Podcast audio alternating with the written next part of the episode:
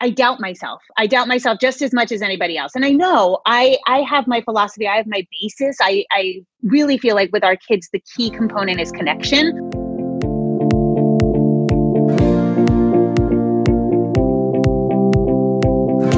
Hi. I'm Bridget Garsh, co-founder of Neighbor Schools and your host for Work Like a Mother. A podcast dedicated to real conversations with incredible women juggling work, life, and motherhood. Today, I'm really excited to sit down with Jamie Glowacki, a potty training and parenting expert whose former careers as a social worker and a circus performer make her uniquely qualified to deal with toddlers and poop. Her book, Oh Crap, is the number one best selling potty training book in the world. The other day, I had a realization. At this moment in my life, my universe revolves around poop. Between potty training with Hudson and introducing solid foods with Brooks, I seriously must think about it at least once an hour. Whether I'm cleaning it off a child or the floor, wondering when the last poop happened or when it might be coming or what consistency is, poop is always on my mind. I never expected to find myself here. And to be clear, it's not what I want to be thinking about. So thank God I have Jamie's book to help me through this strange, gross, and challenging stage. I actually heard about her book before I even had kids. Some friends said it was their savior, so I locked that nugget away, knowing it would come in handy at some point later in my life. I am so glad I did. She has made this whole potty training process bearable with her one two punch of practical advice and her outrageous sense of humor. You might say she's a bit of a legend in our house, so I was honestly a little starstruck to have her on the show. And what really stuck with me after our interview wasn't just how knowledgeable she is, which, believe me, with her years of social work, and coaching hundreds of families. She knows more about this crap than I ever will, pun intended, but how human and how real she is. Just like all of us, she shared her doubts about whether she's making the right decisions in the moment and how hard it can be to repair your relationship with your child when you make the wrong one. She really reminded me that we're all trying to do our best for our kids. I hope you enjoy how she keeps it real and how funny she is. Welcome, Jamie. We're so excited to have you on Work Like a Mother. Thanks for joining us. Thanks for having me. Glad to be here. I know you're most famous probably for your Oh Crap um, potty training book, but you actually have your roots in social work. Yeah, can you share a little bit about that chapter of your career? Social work and circus. I was circus? a circus performer before I was a social worker. well, let's start yeah. there. um, and actually, I had a little bit of fame for um, singing on the trapeze, which was really funny because this was the late 90s. And um, I was performing in Europe with Cirque du Soleil. And then I forget when it was, but Pink came out in the Grammys and she was like on some sort of aerial equipment and she was singing and like my phone blew up globally. People were like, Pink stole your act. And I was like, no, she's Pink. She can have my Um, I remember that. Was she on? I'm trying to remember. Was she on a ribbon? I think she was on a hoop. Oh, okay, on a hoop. Yeah, yeah, yeah.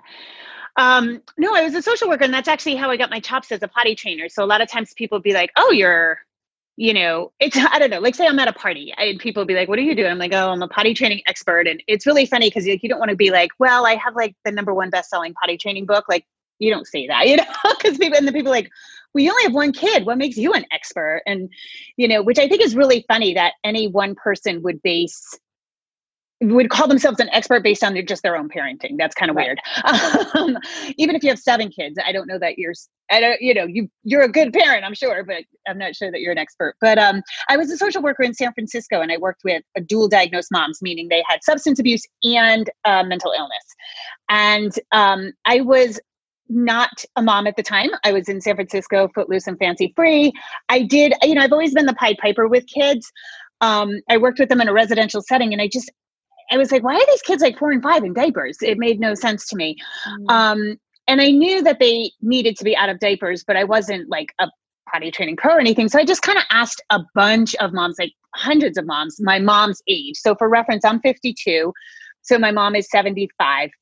And so I asked that generation of moms, and it there was a clear thread. There was a clear way to potty train. Hmm. You just kind of had to like you had to take out some of the abusive measures, like make them sit in their poop for hours. oh, well, you should just spank them, and then and I was like, um, yeah, we don't do that anymore. Right. Uh, so and then I started to teach it at my job.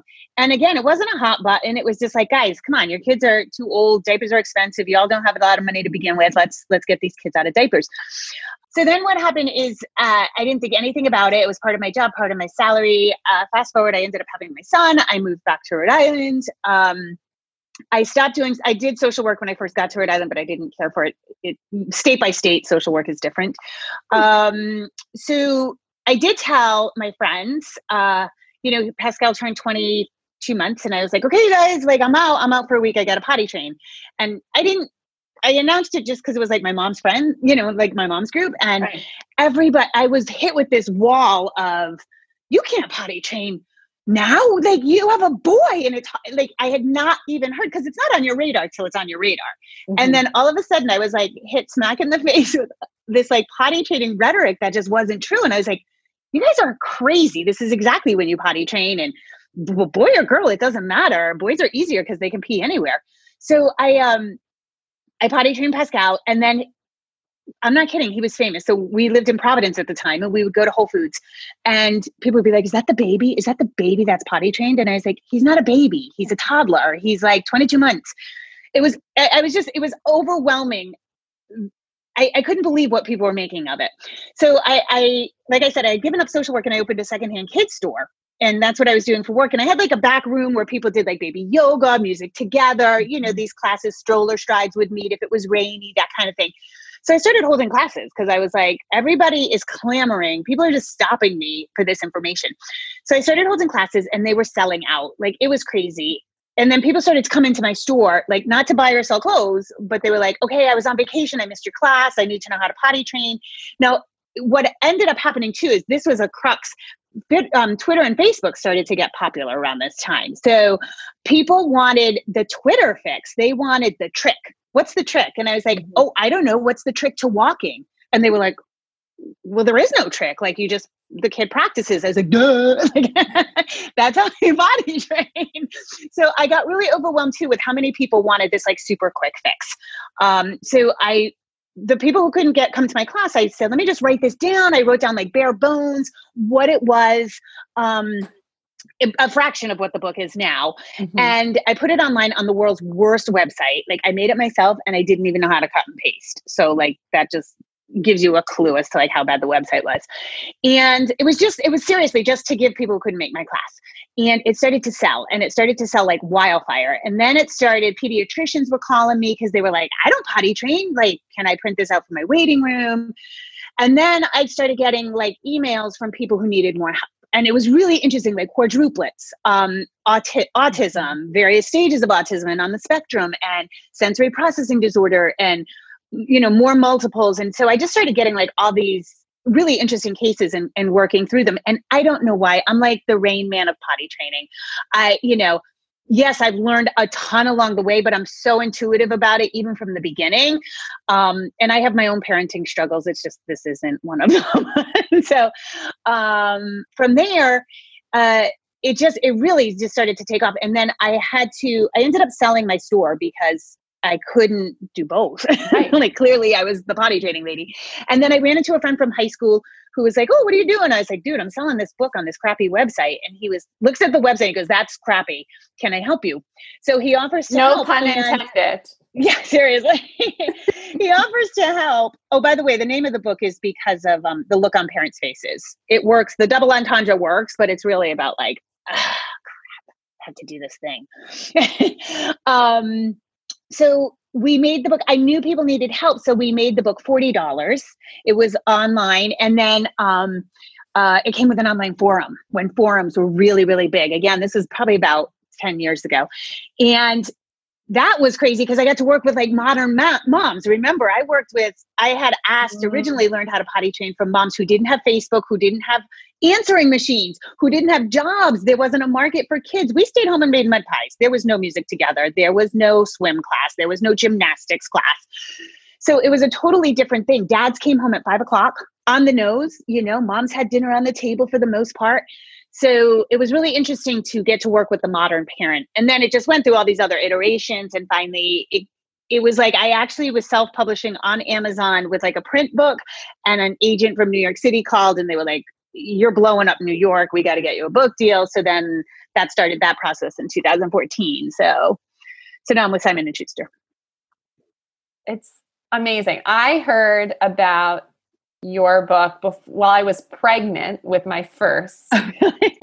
and we went to visit friends who were in the throes of potty training. And unprompted, they said, You have to go out and get this book right now. Yeah.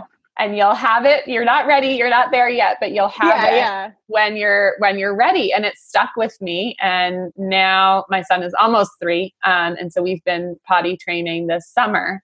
And your book is just such not only is it so informative, but it makes me laugh. I laugh out loud reading your book. it is so approachable. It's so funny.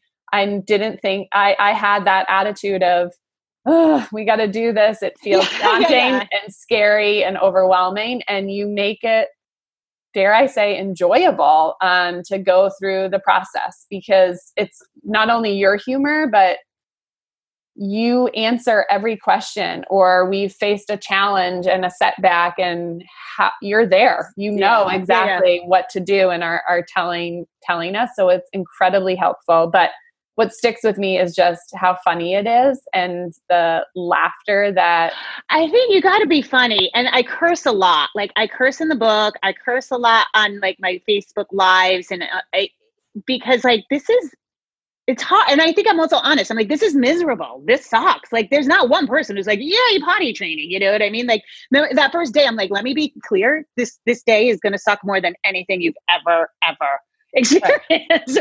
Right. but you know, and so I feel like that's it too. Yeah.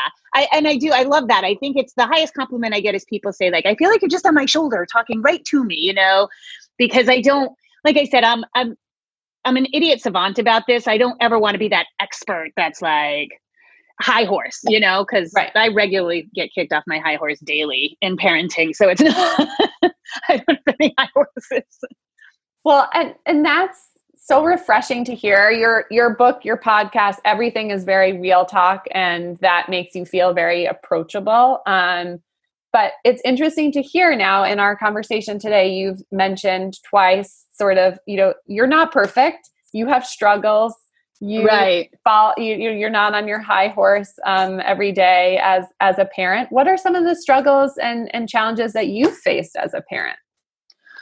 Um, I couldn't get my kid out of my bed forever. Um, so like, and then I stopped caring. That's how I took care. I didn't fix the problem. I just stopped caring about the problem.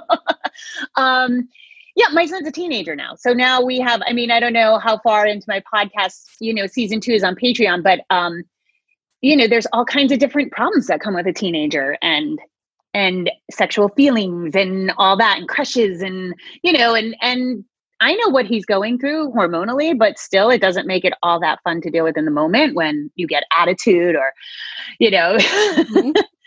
so I think I think that. I mean, just like I doubt myself. I doubt myself just as much as anybody else. And I know I I have my philosophy, I have my basis. I I really feel like with our kids the key component is connection.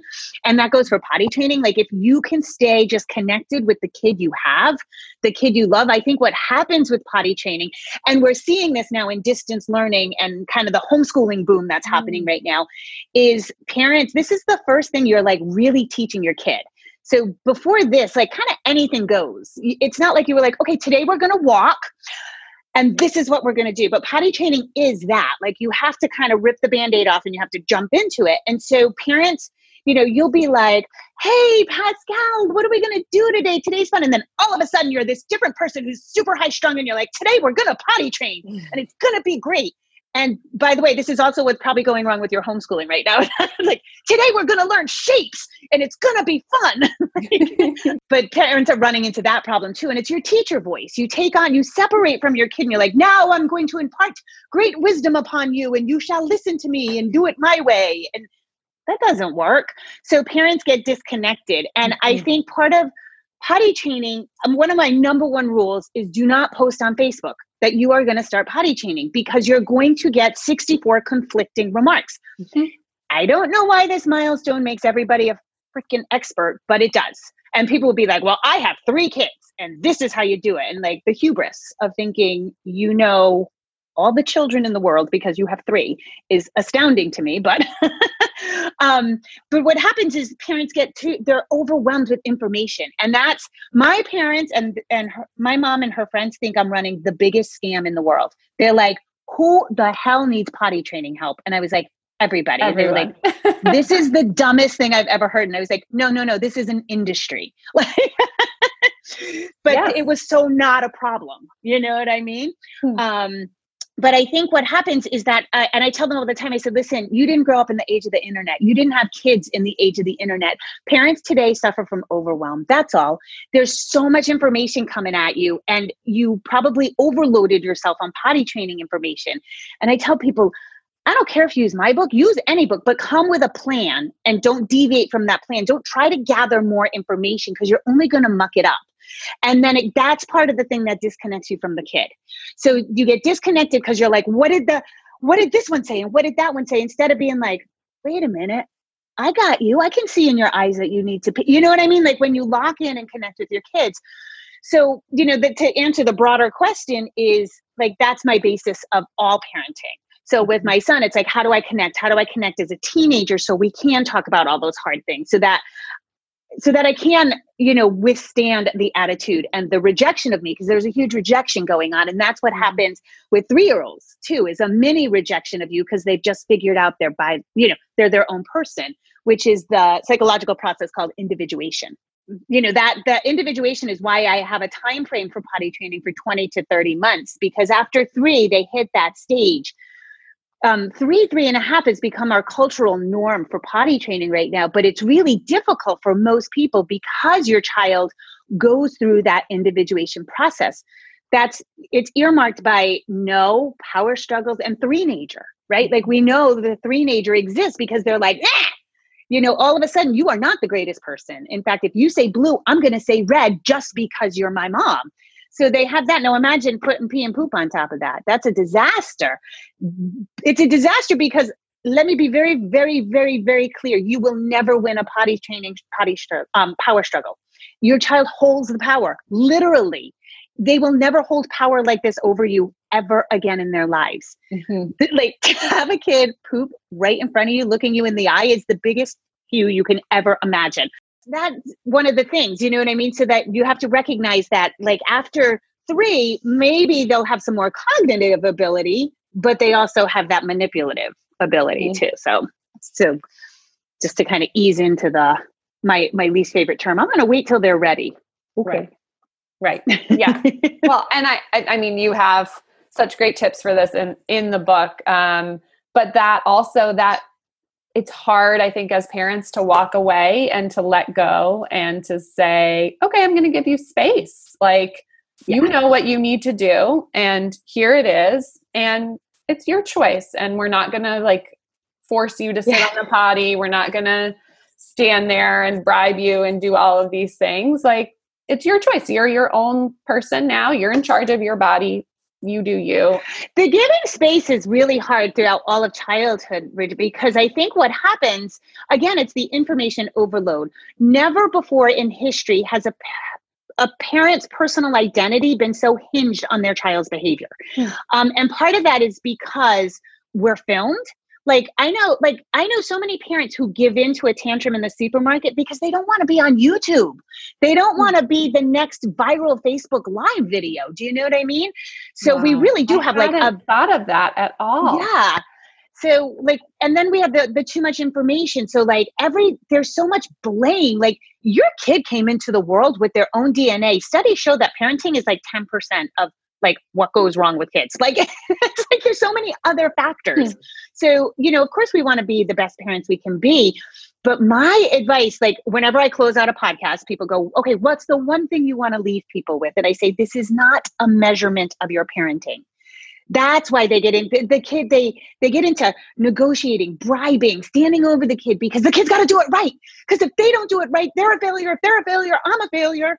And again that's why you don't post on facebook because now tomorrow you got to post on facebook that your kid's sucking at it. Like who wants to write that on facebook or mm-hmm. instagram? Mm-hmm. you know?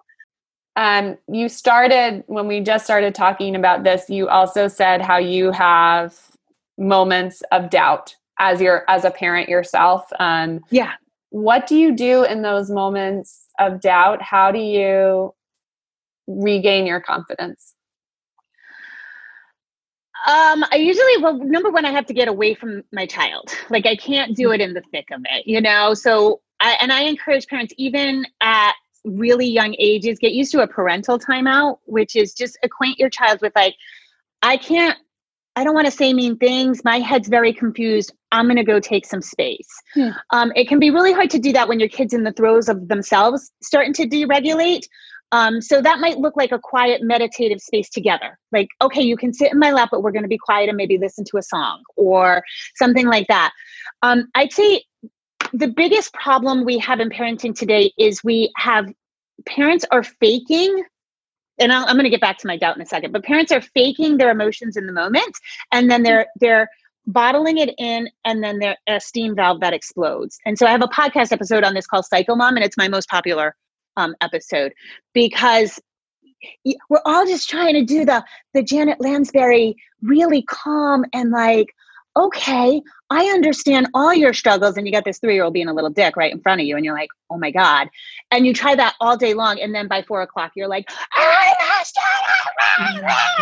and when you when you go psycho mom you are dysregulated as a parent so number one you're not teaching real emotions you're not teaching real strategies you're teaching fake your emotions till you blow up your kid's watching that and learning that your kid is um you're also not titrating you got to titrate the real feelings you know what i mean um and and then the real danger comes into when you lose it like that you start catastrophic speaking which is you always you never you never pick up your toys that's not true your child picks up their toys sometimes maybe rarely but they do hmm. so that and that's where that kind of psychological damage that we all fear Mm-hmm. That's where that starts to to to eat away at your relationship.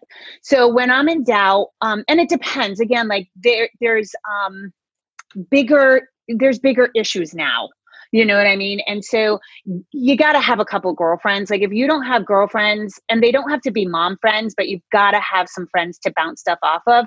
Like I would be lost without two of my girlfriends who are like, no, no, no, you're not overreacting. Or, you know, let me remind you of how you really feel about this particular thing, you know? Mm-hmm. Um, and so I just, I think bouncing it off of people is key, but not on Facebook, like a really, you know, close friend. Yeah. I mean, you know, for me, I think when it comes down to when I doubt myself, again, I just, I really land back on connection. Like, how can I, and it, Pascal's 14, so we can really talk about things, you know? Mm-hmm. With your three year old, I would encourage not over talking yeah. Like take your space, forgive really easily. So, like, if you're in doubt about what just went down, forget about it. Just jump off of it and be like, hey, let's play with Play Doh. Let's go out and play in the snow. Let's go play a game. You know what I mean? So you can reconnect because you want to connect before you correct anyway. Mm-hmm. So, a lot of times, what happens with parents is they're in doubt that an interaction went messy and then they want to clean it up. But remember, your three year old's not processing the way you would process and they're also way more forgiving and resilient. Like they're like okay i love you now. Like right. they're they're over it you know? Like it's us that is like oh i need to repair this damage just just come back and connect. Yeah. So that's that's what i do when i'm in doubt. I just but i think taking space is the biggest. Yeah taking that i love that what was the phrase that you just used? Parental timeout? Yeah. I don't love time i don't like timeouts for kids. I don't like punitive timeouts I like time away where the child can go settle their body and they can play and be out mm-hmm. of the stimulus of the mix. But um, but I don't like punitive timeouts at all. I think they're abandoning um, you know, I think they're go away. Don't have your feelings in front of me. Right. And I don't I don't like that. I only like you when you're calm Yeah. and happy. And if if there is that burst of emotion, I'm going to put you in a different place. Yeah, you know what else is really interesting about that, Bridget, is I work with a lot of clients on that particular thing because we're in a I mean, I'm assuming we have similar parenting styles, you know, like talk about your feelings. We want emotionally mature kids. We want kids who are kind um, and empathic. And it's really funny because, of course, I attract those kinds of people and they want this emotional wisdom, but they won't let their child have a big feeling. And so the minute the child has a big feeling, they rush to correct it. And that's, you know, we know we're ending up with an entitled generation because of that. And so they rush to correct it or they rush to banish it. And then it's Mm. like, you, but you're not, te- you know, you're not validating the emotion actually. The, validating the emotion is like, hey, why don't you go take some space in your room? Here's a box of tissues. You're having some big feelings. Let's let, let all the feelings out, you know, not, not, not trying to change it. Yeah. Yeah. I, I We have uh, parental distress, distress tolerance. Distress is what I work on a lot with clients. Is like it's okay for your kid to fall out. Doesn't make Mhm. you a bad parent. It doesn't like they're they have like janky nervous systems right now. Like everything's huge, and you know, so we have to have more parental uh, distress tolerance. Well, and there's so many opportunities to learn more about our kids as well. Um, as you're talking about this, it's reminding me actually related to potty training. Um, Hudson is my almost three year old, and he had a he pooped in his pants, and my husband was trying to clean him up, and it was very frustrating. He's wiggling everywhere, like poop is about to go all over the bathroom, like heightened in stress and anxiety Everything heightened, right? on everybody's side and he was really upset and he um went was in his room and he plays bristle blocks to help him calm down that's like a, a, oh, a nice. very Yeah, yeah. calming Uh, activity for And him very tactile. yes and when i started talking to him about it and saying how you you seem really upset um you know like just starting to engage in the conversation he said um well i was upset because daddy was mad at me. And i said why was daddy why do you think daddy was mad at you? And he said because i didn't poop in the potty. And so i, I that it totally just caught me off guard because i had no idea that that's where his headspace has gone. And that wasn't the situation at all. It was because he was trying to clean up and that was the part that was Yeah, yeah. frustrating for daddy not the Yeah. fact that you didn't make it to the potty in time and so it was this moment where i really had to step back and say wow i think i know what's going on in your head hudson Yes. and i don't and i really Yes. don't and that's part of the connection is trying to understand exactly where their headspace might be and what's happening to. And it's never what you think it is because they don't have yeah they're not going to pick up on the social cues they don't have the range you know um, and that's why i think it's so good those behavior um, they're like smiley face charts and they have you know not just happy and mad but like frustrated disappointed. We want to start layering that to give our kids that emotional wisdom because there's different flavors you Yeah. know?